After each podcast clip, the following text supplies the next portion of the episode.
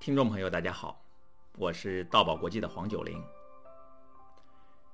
我有一位多伦多的学员叫 Michael，他在谈到学习演讲的原因时说，他当年在多伦多大学读研究生，第一次要在课堂上做项目报告，他感觉到压力非常大。自己在国内上中学、上大学时，很少有机会当众讲话，几乎没有什么演讲经验。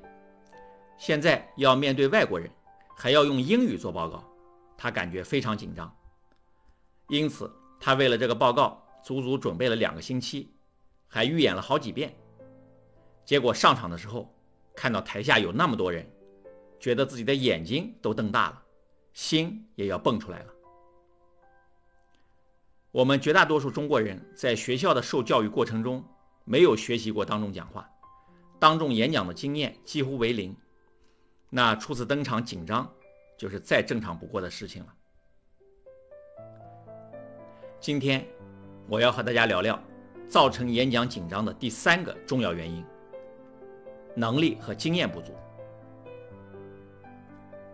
著名的演讲家李彦杰老师在谈到自己走上演讲之路时说：“我出生在一个贫苦的知识分子家庭，父母都是教书的。”我从小不爱说话，更不敢在大庭广众之下讲话。上大学的时候，连在小组会上发言都不敢。班主任为此还专门找我谈话，让我加强锻炼。后来一有机会，我就硬着头皮上台讲。讲多了之后，就不再怯场，敢于当众讲话了。当了老师之后，讲话的机会更多，逐渐就成长为一名演说家了。李彦杰老师后来被大家公认是共和国四大演讲家之一，其他三位分别是彭清一、曲孝、刘吉三位老师。从李彦杰老师的经历中，我们可以看出，世上真的没有天生的演讲家，任何演讲家都是从不会演讲开始的。在演讲家们没有演讲能力、缺乏演讲经验的时候，他们上台也会紧张怯场。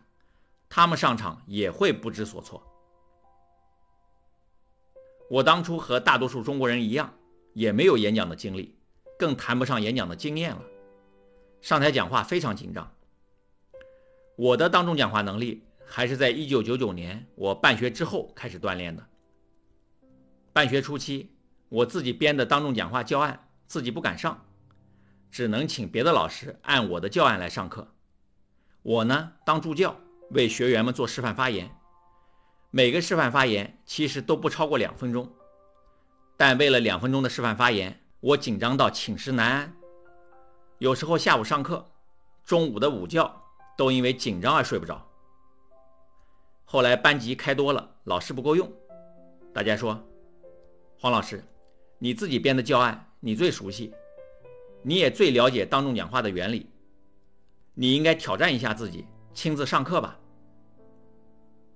我这才硬着头皮走上了讲台。刚开始上课的时候，每次讲课都是满头大汗，台下的学员都能看出我的紧张。前排的女学员很好心，常常从包里掏出纸巾递给我擦汗。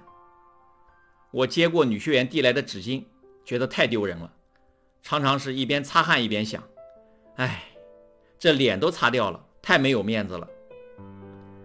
这种紧张出汗的现象持续了好一阵子。